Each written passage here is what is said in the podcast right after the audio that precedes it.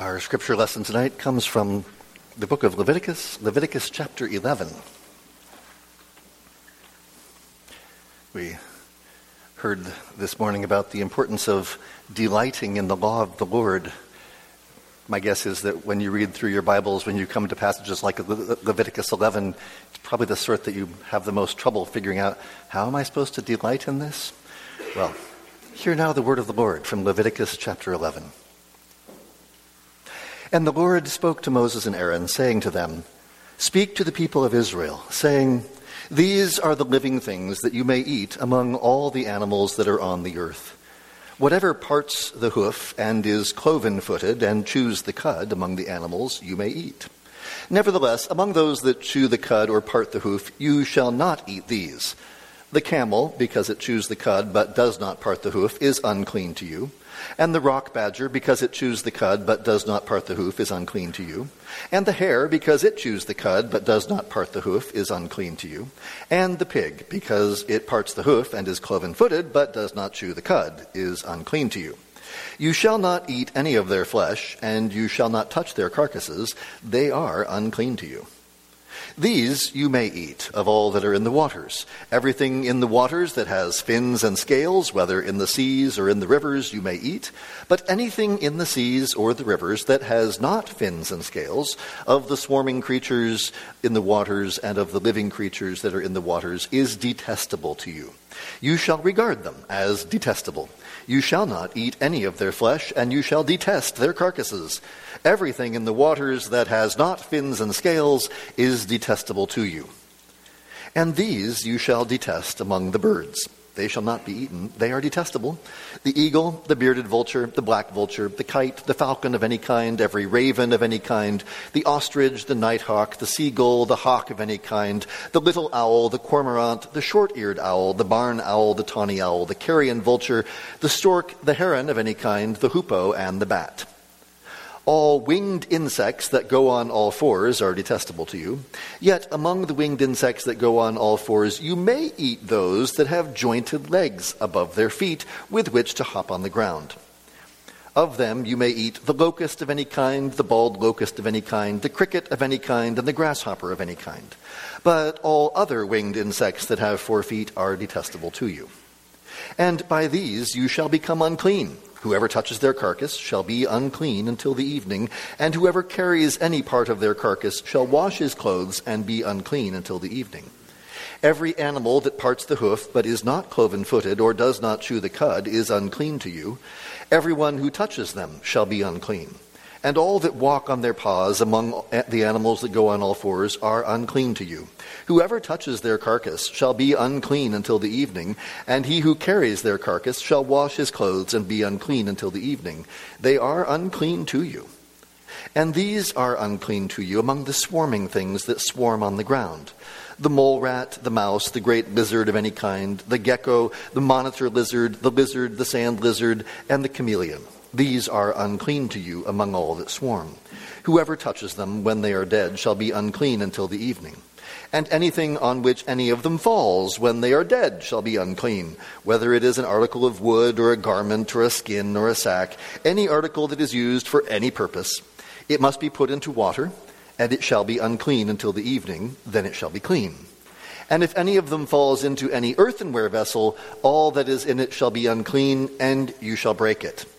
Any food in it that could be eaten, on which water comes, shall be unclean, and all drink that could be drunk from every such vessel shall be unclean. And everything on which any part of their carcass falls shall be unclean.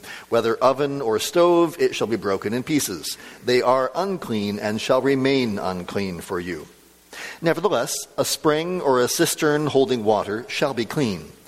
But whoever touches a carcass in them shall be unclean. And if any part of their carcass falls upon any seed grain that is to be sown, it is clean. But if water is put on the seed, and any part of their carcass falls on it, it is unclean to you. And if any animal which you may eat dies, whoever touches its carcass shall be unclean until the evening, and whoever eats of its carcass shall wash his clothes and be unclean until the evening. And whoever carries the carcass shall wash his clothes and be unclean until the evening. Every swarming thing that swarms on the ground is detestable. It shall not be eaten. Whatever goes on its belly, and whatever goes on all fours, or whatever has many feet, any swarming thing that swarms on the ground, you shall not eat, for they are detestable. You shall not make yourself detestable with any swarming thing that swarms, and you shall not defile yourselves with them and become unclean through them. For I am the Lord your God. Consecrate yourselves, therefore, and be holy, for I am holy. You shall not defile yourselves with any swarming thing that crawls on the ground. For I am the Lord who brought you up from the land of Egypt to be your God. You shall therefore be holy, for I am holy.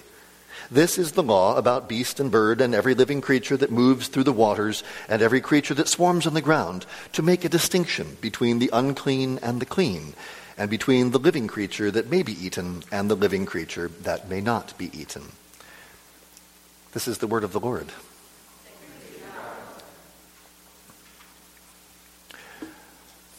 When we when we think nowadays about clean and unclean, we tend to think of those terms in terms of just, oh, that was back in the Old Testament, and that's sort of, we don't really think about the way clean and unclean still function.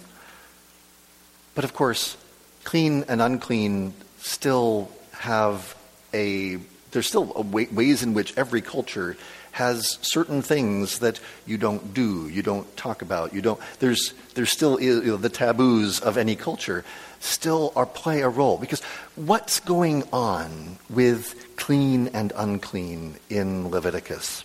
in Leviticus 10, we had heard that the, the priests were told to distinguish between the holy and the common, and between the unclean and the clean. Basically, everything is distinguished between there's the holy and there's the common, and then within the common, there's the clean and the unclean. Some common things are clean, some common things are unclean. Now, it's worth saying out loud that clean and unclean are not the same thing as good and evil. all of these creatures we're talking about were made by God. They're all good creatures, but some of them are clean, some of them are unclean. What's the difference? Well, to put it simply, that which is clean can be is, is it can can move towards the holy. That which is unclean is going the opposite direction. Basically, the, the, if there's a spectrum between life and death, and the unclean things are moving in the direction of death, and and it's where it's where the uh, cleanness has to do with a ceremonial or ritual purity required in order to come in contact with the holy. If you are unclean, then you cannot come in contact with the holy. If, if you are clean, then you can come in contact with the holy. When we consider the things that are called holy in Leviticus, uh, we've heard about the sanctuary being called holy in Leviticus 6. The, the priests and, and the crown of the high priest is called his holy crown, and the, the holy garments. The priest's portion from the grain offering is said to be holy, Leviticus 2. The sin offering, the priest's portion from the sin offering, Leviticus 6. The priest's portion from the guilt offering in Leviticus 7. And later we'll hear about the, the fruit of a fruit tree is holy in the fourth year, and therefore not to be eaten by Israel. We'll talk about that when we get to Leviticus 19. But Leviticus 27 speaks of how vows can render a person, an animal, or even a house holy to the Lord. What, what does it mean to be holy? We, we, we, oftentimes think of holiness purely as an ethical concept, where we think of it as in terms of, ah, to be holy means to be doing the right thing. No, that's not holy. To be holy means to belong to the Lord when God says to Israel, Be holy, for I am holy, it is because Israel is set apart for God's own use. The whole community is holy because it belongs to the Lord. That's what it means to be holy. It means, to, which, which has ethical implications. But holiness is not first and foremost about what do you do. Holiness has to do with who are you in ter- especially when, when Leviticus is talking about the holy and the common, the holy is that which belongs to God. The common is the everything that is not specifically designated as belonging to God. And then the common has two categories the clean, which is capable of becoming holy, and the unclean, which is not. So, cleanness is a prerequisite for holiness, but cleanness and uncleanness are not mutually exclusive. Uncleanness is not inherently sinful. I mean, for instance, in, the, in, in Numbers 19, there's a, a ceremony with the red heifer. The red heifer is used in preparing the water of purification, which the priest who offers this heifer becomes unclean. The ashes of the heifer make the priest's helper unclean. But the ashes of the heifer that make the priest's helper unclean is used in the water of purification that makes people clean. And you're like, huh? Wait, I thought you said it made it unclean. Right. It makes you unclean to prepare it, but it makes you clean to receive it. What? It has nothing to do with the inherent nature of these ashes. It has to do with how the priest and his assistant take the uncleanness upon themselves so that the sacrifice can render others clean. A person can become unclean in Leviticus by doing anything, really, that renders them unfit to worship God. Uh, uncleanness is not, is not particularly a, a sort of a a moral condition, it's a physical condition. A person who is unclean must change their clothes and wash, and they will be unclean until the evening. That's just, there's nothing you can do to hasten the process. This is simply you have come in contact with something unclean, therefore you are unclean until the evening. What's it, what is it about evening that changes a person? Simply, this is what God says about that. He's teaching Israel about what does it mean to be to enter into the presence of God? What does it mean to ascend the hill of the Lord?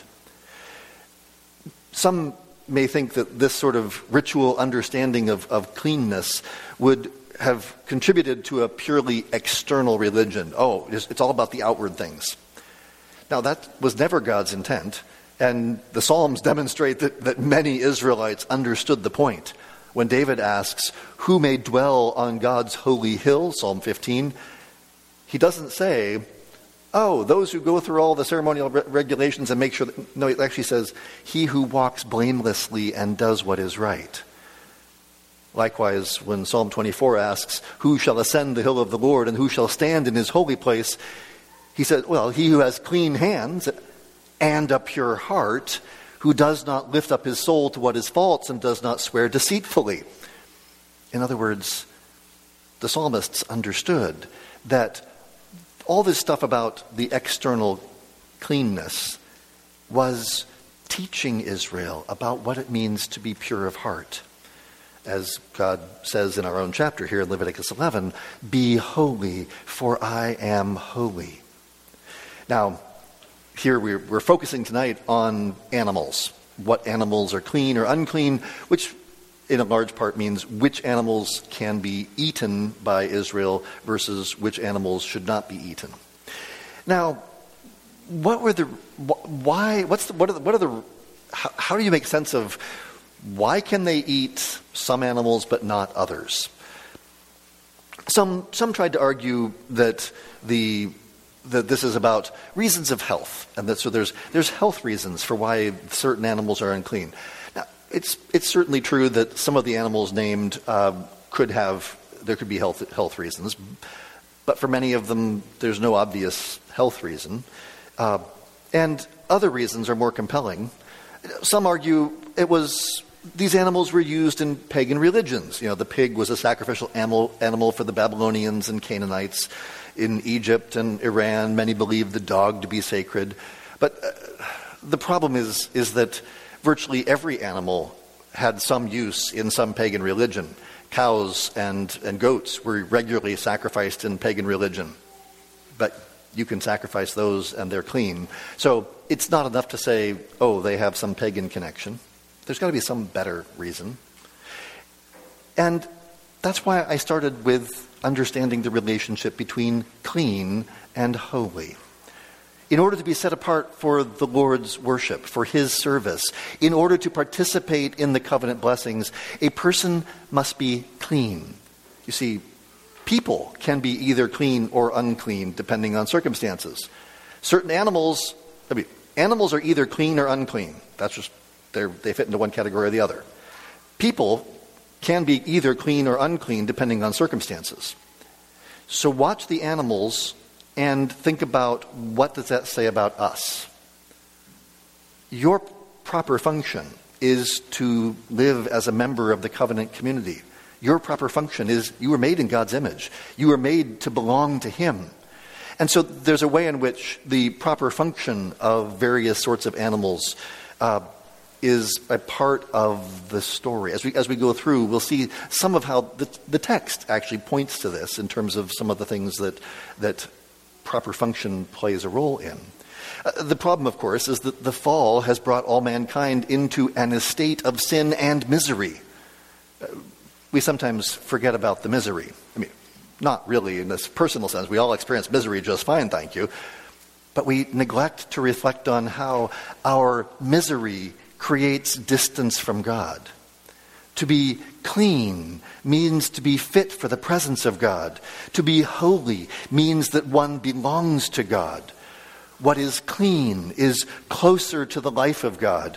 What is unclean is closer to death, chaos, and misery.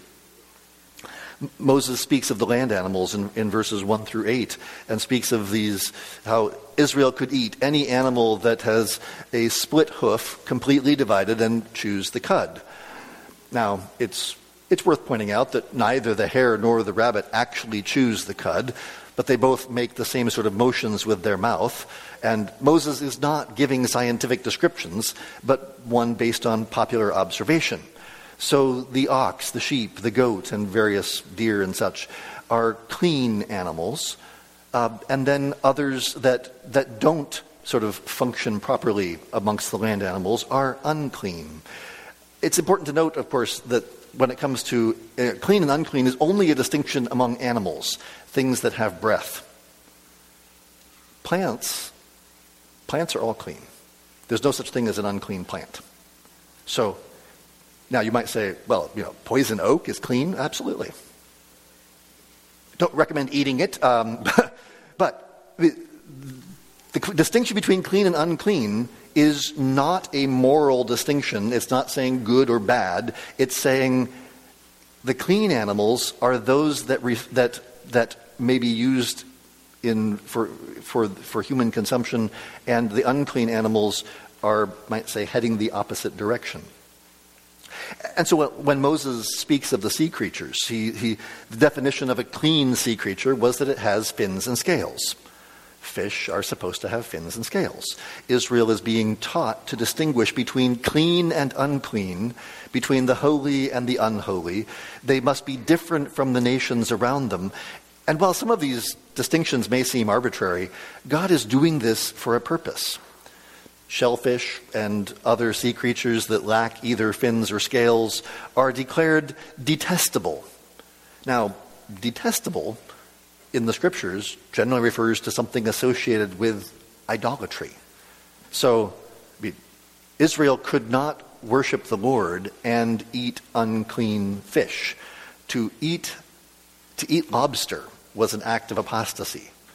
It's basically, it's, a, it's, it's basically to, to, say, I'm worshiping another God. Uh, now, detestable appears in a couple other passages in, in the Old Testament, both of which connect detestable things with idolatry.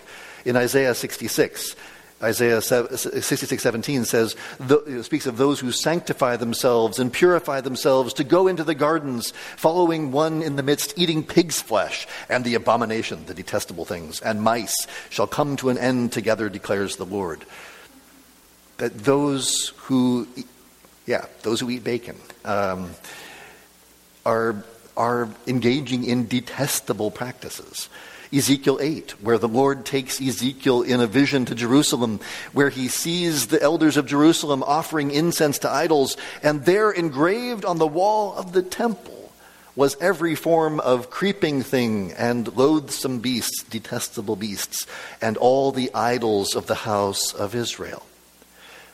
What these references to detestable things re- uh, connects that is, when, is, when Israel refuses to distinguish between the clean and the unclean, when Israel refuses to see that, that they are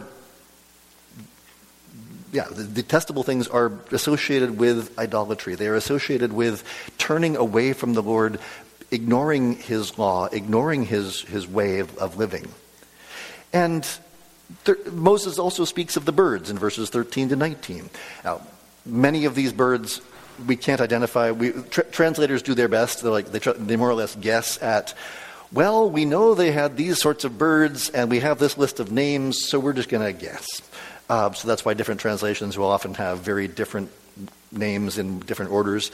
Uh, they're guessing. But the, but the ones that we do know are all birds of prey carrion birds, scavengers that feed upon flesh. Israel may not eat of any flesh eating bird.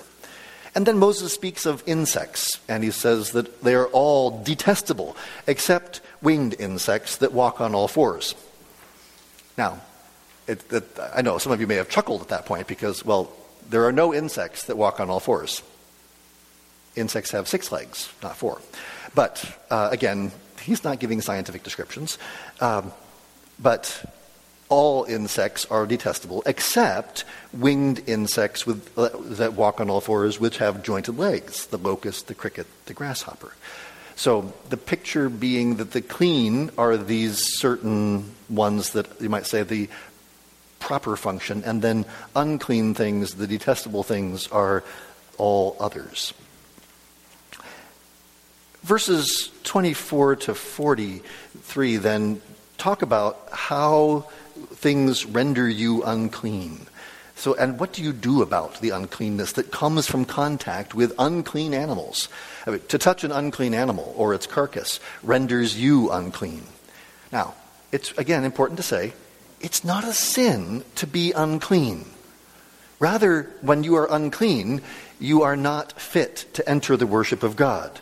So it's not a sin to touch an unclean animal, but the contaminating contact with that which is not proper requires purification.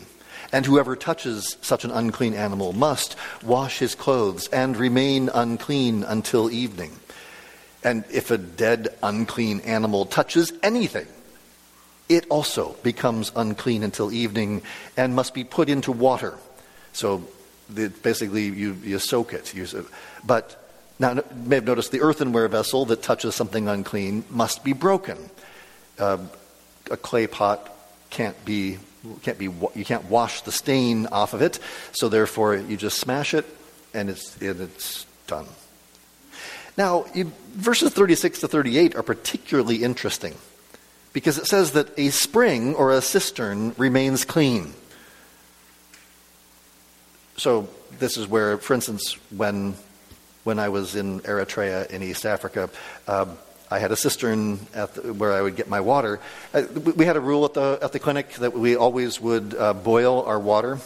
I, I, I, generally had no problem remembering this because when I went to dip water out of the cistern, there'd be dozens of, of dead or living frogs floating in my cistern. Um, so as I'm carefully getting my water out of the cistern, trying to make sure no frogs wind up in my five gallon bucket.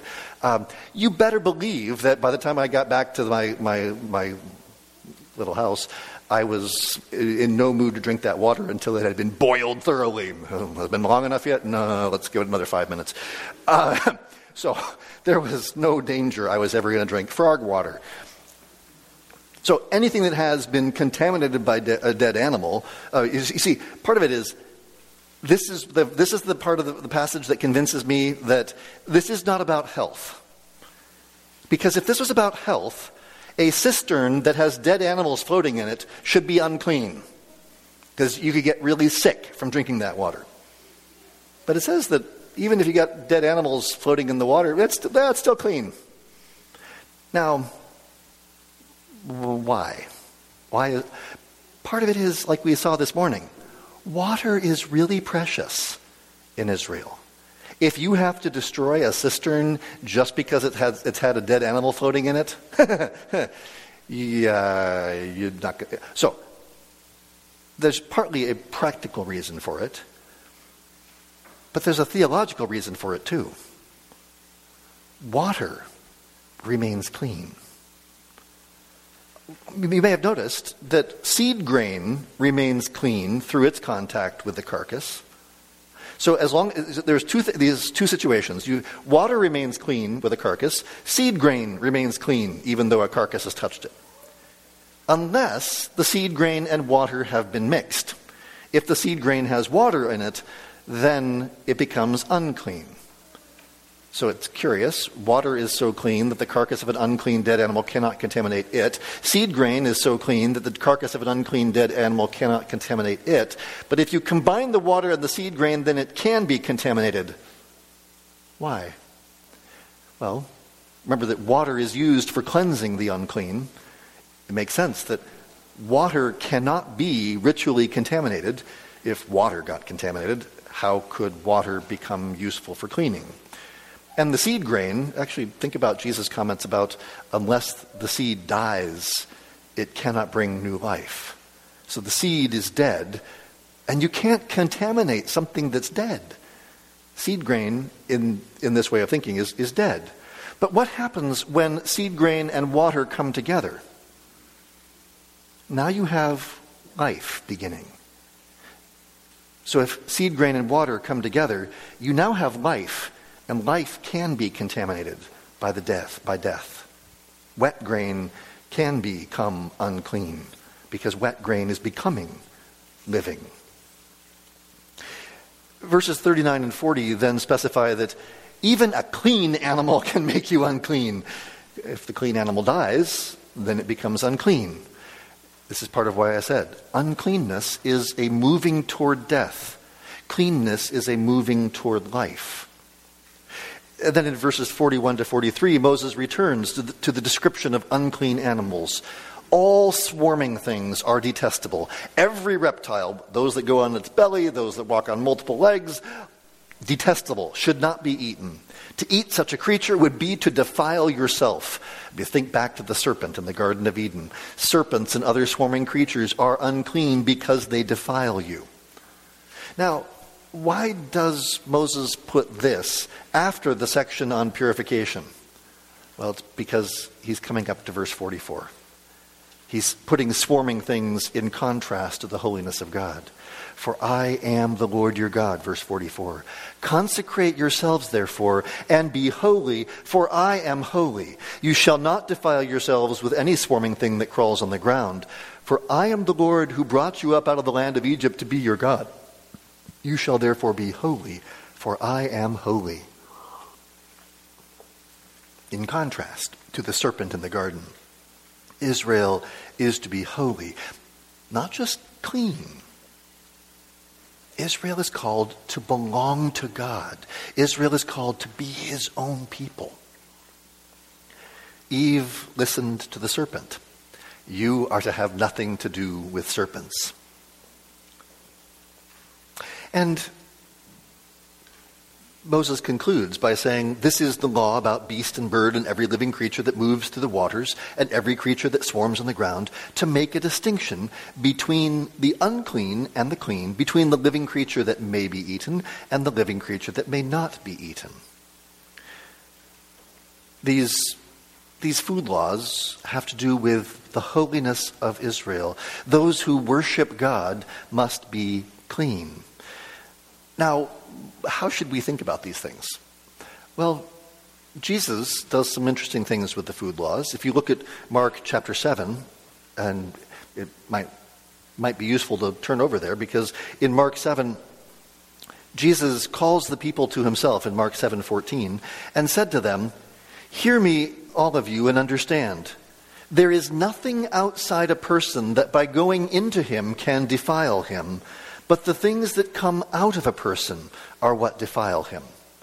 And when he had entered the house and left the people, his disciples asked him about the parable. And he said to them, Then are you also without understanding?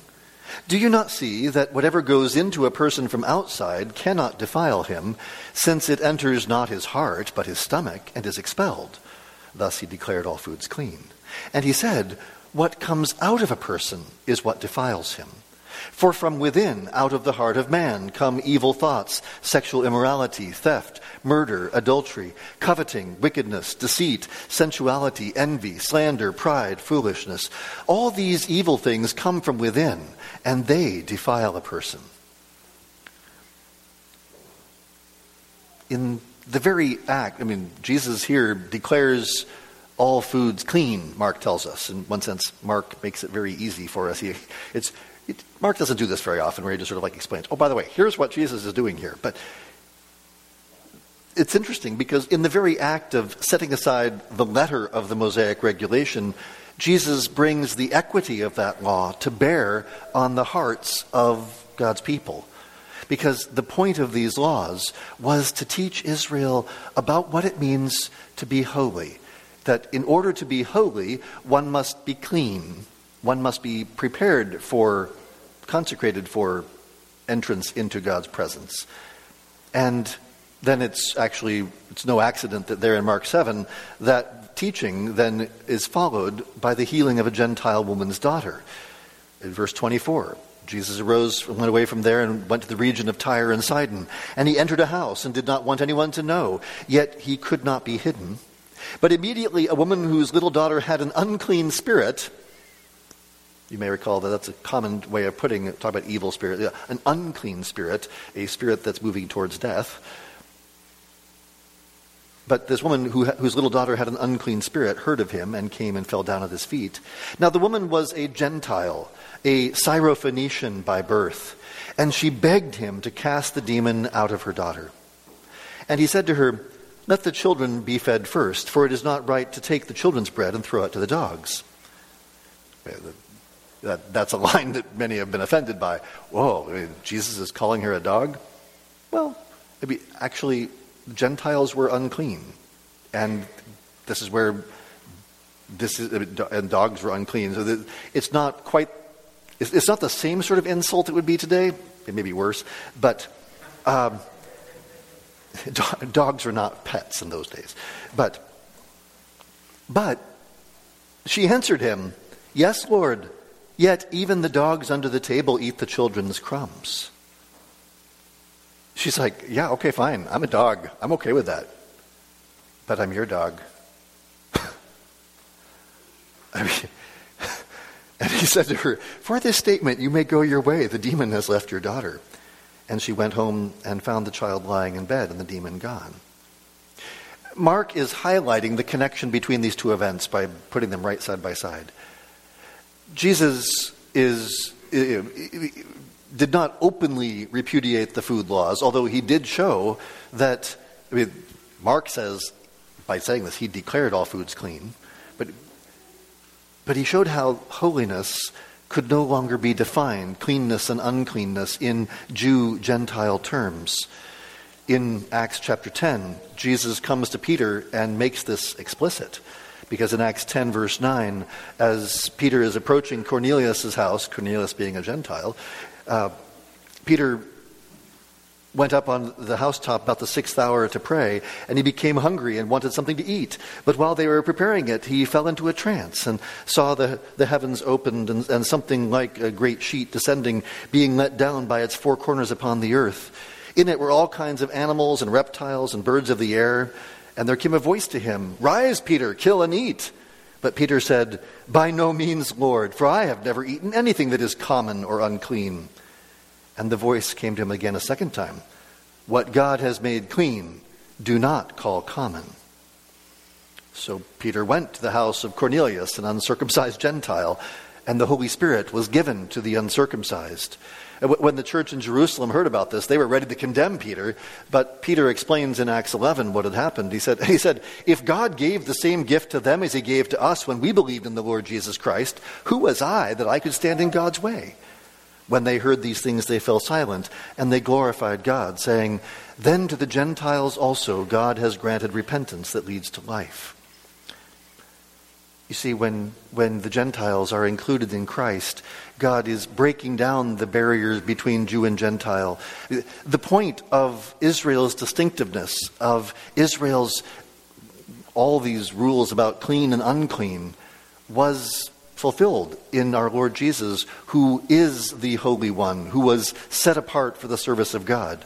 Because Jesus raised clean hands before the Father, his sacrifice was accepted. He was the most holy offering to the Lord.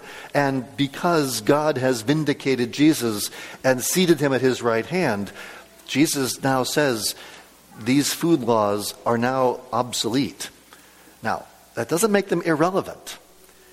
Think about how Paul applies the food laws to the situation of the Christians in Romans 14 or 1 Corinthians 8. Because in the first century, there are many Jewish Christians who had tender consciences with respect to unclean foods. And Paul says that it's true, all foods are clean, but Christians should respect each other's consciences in this matter. You know, it's easy for us to say, oh, Jesus said all, you know, bacon's clean. If you don't agree with that, you're rejecting the plain word of the Lord. Now, Paul doesn't take that attitude. If some Jewish Christian thinks of certain foods as unclean, don't make a stink about it. For if your brother is grieved by what you eat, you are no longer walking in love. By what you eat, do not destroy the one for whom Christ died. Now, Paul also insists that the weaker brother may not use this against the stronger brother. The, the implication is simply don't eat bacon around the one who thinks it's unclean eat your bacon at home. But uh, the, implica- uh, the, the, parallel would be if you're having a church potluck and you've got somebody, uh, make sure it's labeled. That way they know, okay, it's, I don't want to eat that one. Um, if he condemns you for eating pork, then he's wrong. But if you are sort of trying to force feed pork on him, then you are wrong. It has nothing to do with personal preference. It, it has to do with how do we love one another. Because the, the point of all these food laws is it's actually what we saw in Colossians 2, where, where Paul said, Let no one pass judgment on you in questions of food and drink, or with regard to a festival, or a new moon, or a Sabbath. These are a shadow of the things to come, but the substance belongs to Christ. The food laws are about Jesus.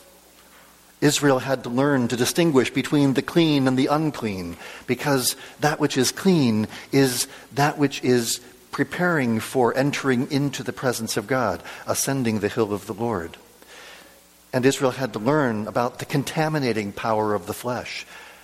All of, the, all of that language about how, how coming in contact with dead animals renders you unclean is a reminder that getting, coming in contact with the unclean is, is drawing you towards death.